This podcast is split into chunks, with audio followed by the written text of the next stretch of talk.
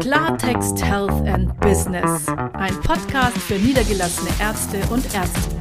Vom Hamsterrad hin zu einem erfolgreichen und erfüllenden Praxisbusiness. Ich bin Daniela Wiesner, spreche Klartext und bringe Praxiserfolg auf den Punkt.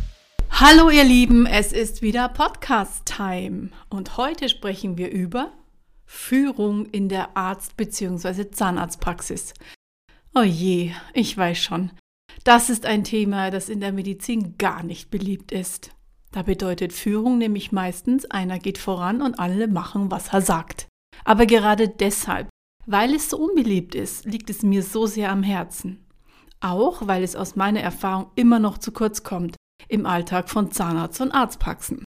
Ganz zu schweigen vom Klinikalltag. Dabei ist doch eines ganz klar.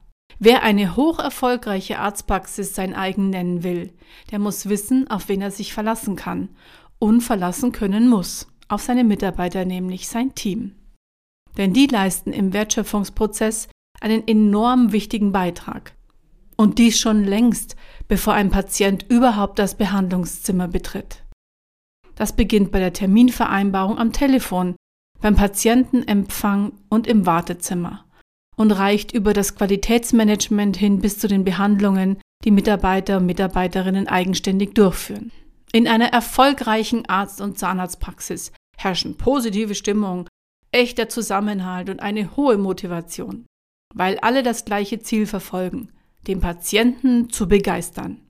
Ja, soweit die Theorie. In der Praxis sieht das oftmals, äh, vor allen Dingen wenn man genauer hineinblickt, ganz anders aus. Vor allen Dingen ein Unterschied ist eklatant. Führe ich eine Aufgabe aus, um keinen Ärger vom Chef oder der Chefin zu bekommen? Oder führe ich sie aus, um für den Patienten das bestmögliche Ergebnis zu erzielen? Motivieren mich der Druck von außen und die Sorge, meinen Job zu verlieren, beziehungsweise die Tatsache, dass ich einfach Geld verdienen muss? Oder sind die Ziele der Praxis längst zu meinen eigenen geworden und ich verfolge sie, weil ich tiefen Sinn und tiefe Befriedigung dadurch verspüre? Mit welcher Perspektive lassen sich wohl mehr Patienten gewinnen und an die Praxis binden und mehr Umsatz generieren? Ärztinnen und Ärzte, die heute noch glauben, sie allein und ihre Expertise wären für die Qualität ihrer Praxis zuständig und die Mitarbeiter seien reine Sachbearbeiter oder Organisationsgehilfen, werden schnell an ihre Grenzen stoßen. Die meisten Patienten gewinnen und verlieren sie nämlich am Empfang. Wie freundlich, zugewandt und serviceorientiert die Mitarbeiter am Empfang oder am Telefon sind, entscheidet darüber, wie viel Umsatz die Praxis letztendlich machen kann. So einfach ist das. Und sie merken noch nicht mal, wer lieber wegbleibt, weil das Personal so unfreundlich ist. Ja, das klingt hart, ich erlebe es aber jeden Tag in meinem Beruf und privat, wenn ich auch mal zum Arzt muss. In vielen Praxen werden einfach Termine verwaltet. Next, please. Der Mensch, der da am brusthohen Abwehrtresen steht, wird keines Blickes gewürdigt. Stattdessen richtet sich der Blick stur auf den Monitor. Das ist kein Fehler der Patientenverwaltungsangestellten, das ist ein klarer Führungsfehler. Denn niemand kümmert sich hier aktiv und in ausreichendem Maße um Führung und Praxiskultur. Manche Mitarbeiterinnen sind halt nett, manche weniger, damit muss man leben. Man bekommt einfach niemand Besseren. Das höre ich wahnsinnig oft. Dabei wollen sie doch alle Geld verdienen in ihrer Praxis, sonst wären sie ja bei Ärzte ohne Grenzen oder in der Klinik geblieben. Warum also verschwenden sie wertvolles Potenzial, weil einfach keiner Lust auf Führung hat? Zu schnelllebig, zu wettbewerbsintensiv, zu patientenorientiert ist der Gesundheitsmarkt. Eine erfolgreiche Arztpraxis zu führen bedeutet heute in flachen Hierarchien zu denken. Der Patientenzufriedenheit dürfen keine hierarchischen oder bürokratischen Hürden im Weg stehen. Jeder Mitarbeiter und jede Mitarbeiterin darf und muss sich einbringen, um die Prozesse in der Praxis permanent zu optimieren und die Patienten mehr als zufriedenzustellen. Flache Hierarchien bedeuten aber nicht, dass ab sofort die Basisdemokratie in ihrer Praxis ausgerufen wird. Natürlich bleiben die Kontrolle und auch die Führung in ihren Händen als Inhaberinnen. Schließlich steckt ihr Vermögen im Unternehmen Praxis. Und doch sind die Konsequenzen des neuen Denkens weitreichend. Um es auf den Punkt zu bringen, Führung lohnt sich. Leider, und ich muss es so formulieren, drücken sich viele Ärztinnen und Ärzte um genau diese Führungsaufgabe. Sie scheuen die klare Kommunikation mit den Mitarbeiterinnen, vermeiden Konflikte, kommunizieren keine klaren Ziele, Verantwortungen und Aufgabengebiete.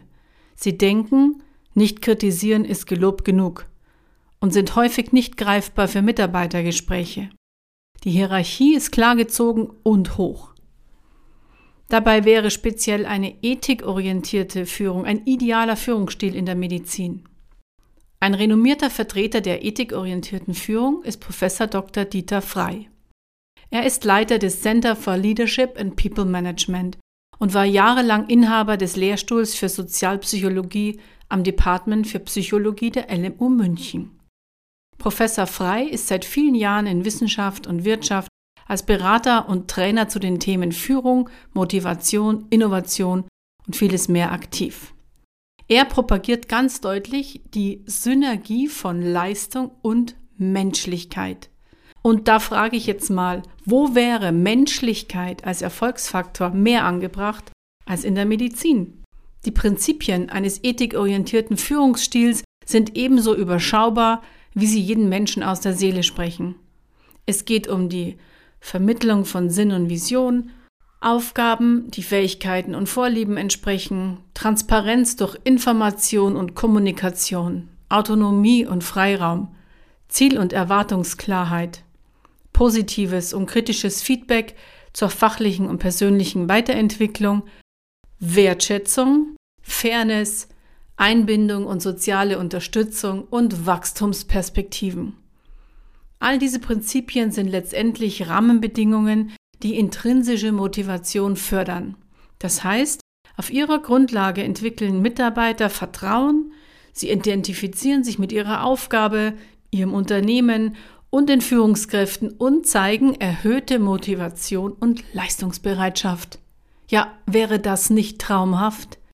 Wie oft höre ich von meinen Kunden, dass Mitarbeiter in Arztpraxen selbst die einfachsten Dinge übersehen. Sie grüßen die Patienten nicht, sie achten nicht darauf, dass die Geräte regelmäßig geeicht werden, sie interessieren sich nicht für die Fortentwicklung der Praxis, sie reden zu lange oder zu kurz mit dem Patienten am Telefon, bilden sich nicht genug fort und, und, und. Warum auch? Ja, weil Mitarbeiter grundsätzlich dumm, faul und unmotiviert sind? Eine Meinung übrigens, die nicht wenige vertreten und die ebenso falsch wie menschenverachtend ist. Was den Menschen vielmehr fehlt, ist Sinn, klare Führung und am Ende Anerkennung und Wertschätzung, wenn sie ihr Verhalten wunschgemäß verändern. Kurz, es fehlt an intrinsischer Motivation. Aber die gibt's halt nicht auf Knopfdruck. Die kann man auch nicht befehlen. Seien Sie doch mal intrinsisch motivierter. Für die muss man Angebot und Raum schaffen. Aktiv, eben durch Führung und Praxiskultur. Also träumen Sie nicht weiter von diesem Idealzustand, sondern packen Sie Ihre Führungsaufgabe aktiv an, auch wenn das weder einfach noch im Arztberuf gelernt ist. Führung macht Spaß, vor allen Dingen, wenn Sie Erfolge einstellen. Ich wiederhole jetzt nochmal die Prinzipien, die Professor Frei entwickelt hat. Also, Vermittlung von Sinn und Vision. Kennen Ihre Mitarbeiter die Vision, die Sie mit Ihrer Praxis verfolgen? Gibt es einen höheren Sinn, für den sich alle gerne einsetzen wollen? Ich verweise hier auf meine Podcast-Episode What's Your Why? Kennen Sie den Grund, warum Sie das alles auf sich nehmen? Kennen Ihre Mitarbeiter den? Wenn nicht, dann wird's Zeit. Der nächste Punkt ethikorientierter Führung lautet Aufgaben, die Fähigkeiten und Vorlieben entsprechen. Ja, da habe ich eine schöne Anekdote hatte mal ein Gespräch mit einem Zahnarzt, der eine Mitarbeiterin mit der gesamten Patientenkommunikation betraut hat. Sie durfte dazu auch einen Fortbildungskurs besuchen und war auch sehr ambitioniert, die Aufgabe wirklich top zu erledigen.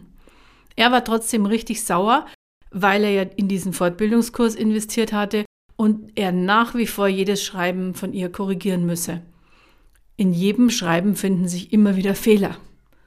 Nach ein paar Fragen meinerseits stellte sich heraus, die Dame sei Legasthenikerin. Ja, jetzt kann man sich natürlich überlegen, wie sinnvoll es ist, eine Legasthenikerin mit der Patientenkommunikation zu betrauen und dann zu erwarten, dass sich nirgendwo mehr ein Rechtschreibfehler findet. Als Führungsperson sollten Sie darauf achten, dass die Aufgaben auch den Fähigkeiten und Vorlieben entsprechen. Da gibt es das berühmte Pinguin-Prinzip, das besagt, der Pinguin muss ins Wasser. Es macht keinen Sinn, ihm beizubringen, auf Bäume zu klettern. So, und was braucht es dazu, um zu wissen, welche Vorlieben, welche Fähigkeiten Ihre Mitarbeiter wirklich besitzen? Transparenz durch Information und Kommunikation. Reden Sie mit Ihren Mitarbeitern. Seien Sie ansprechbar. Sorgen Sie für Transparenz, was Ihre Unternehmensziele und Ihre Pläne angeht. Kommunizieren Sie die Erfolge, aber auch die Misserfolge. Das sogenannte 5-Minuten-Gespräch ist ein wirksames Führungstool. Um Sehnsüchte zu erfahren, gegenseitige Erwartungen zu klären und Ziele zu bestimmen, bedarf es der Kommunikation. Der Chef oder die Chefin, die nie Zeit für ein Gespräch haben, setzen ein klares Negativzeichen. Du interessierst mich nicht. Wertschätzung sieht anders aus. In regelmäßigen 5-Minuten-Gesprächen hingegen steckt so viel drin. Es lässt sich loben, korrigieren, kommentieren. Nutzen Sie die Zeit. Ein weiteres Prinzip ist Autonomie und Freiraum. Geben Sie Ihren Mitarbeitern Verantwortung und Raum zu wachsen. Lassen Sie die mal machen. Dazu braucht es natürlich klare Ziele und eine klare Formulierung dessen, was Sie erwarten. Am Anfang heißt das auch durchaus mal Baby Steps.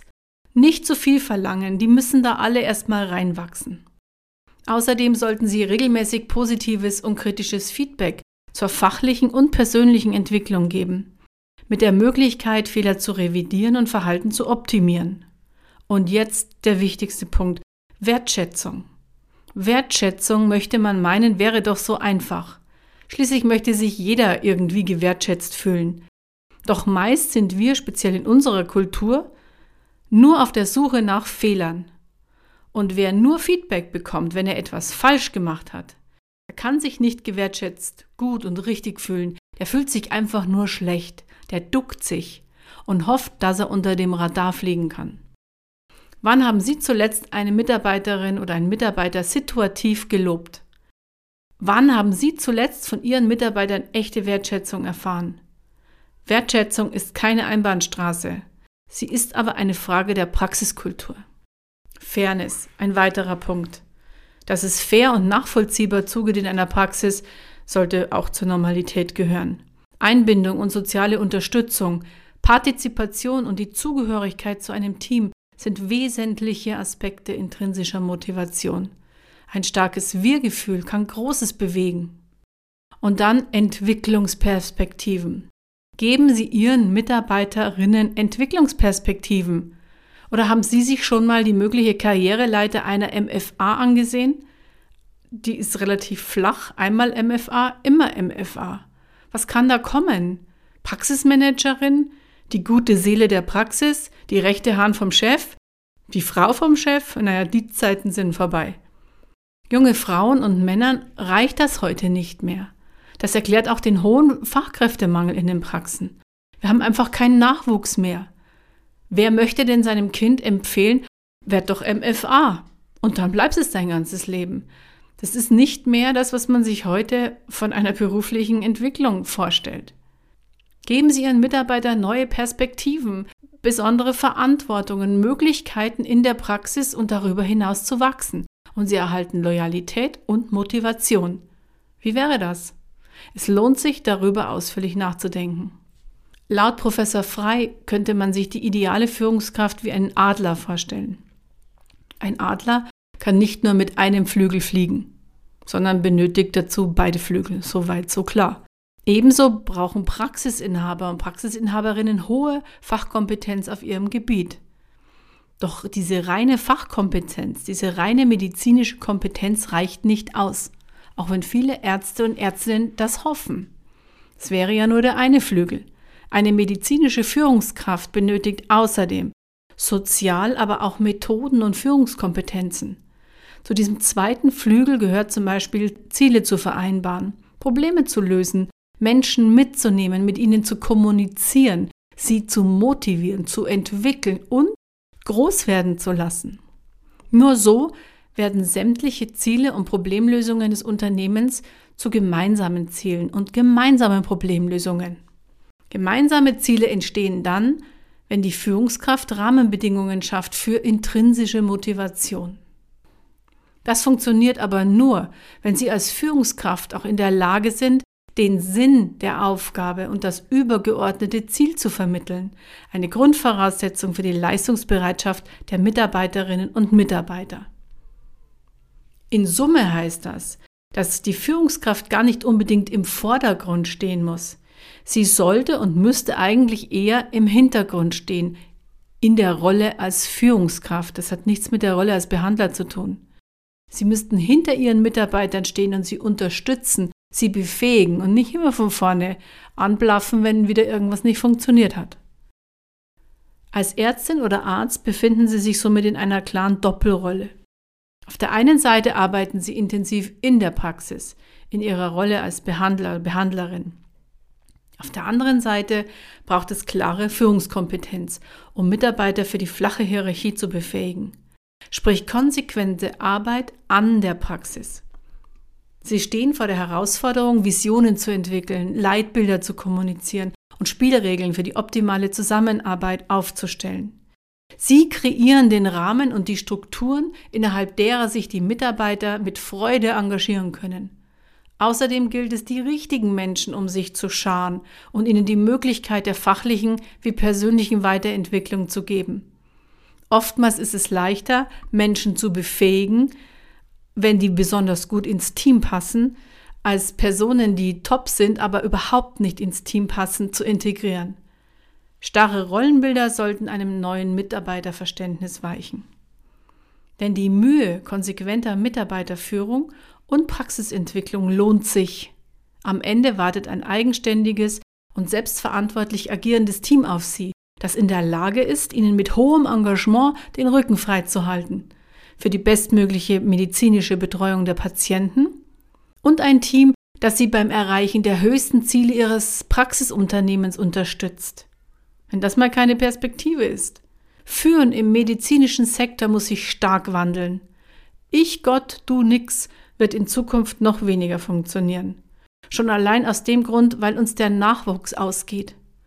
Lassen Sie uns Führung in der Praxis neu denken, zum Besten aller. Ich finde, das ist eine Aufgabe, die sich wahrhaft lohnt und die sehr viel Sinn mit sich bringt. Und weil das jetzt ein großes Thema knapp besprochen war, habe ich noch einen Buchtipp für Sie. Und zwar das Buch von Professor Dieter Frey, Philosophie der Führung, Gute Führung lernen von Kant, Aristoteles, Popper und Co. Das ist mal was so jenseits des eigenen Fachhorizonts, liest sich sehr gut. Ich kann es nur allen empfehlen. Und das war's auch schon wieder. Wenn euch dieser Podcast gefallen hat, vergesst nicht, ihn zu abonnieren. Ich bin Daniela Wiesner und freue mich auf euch.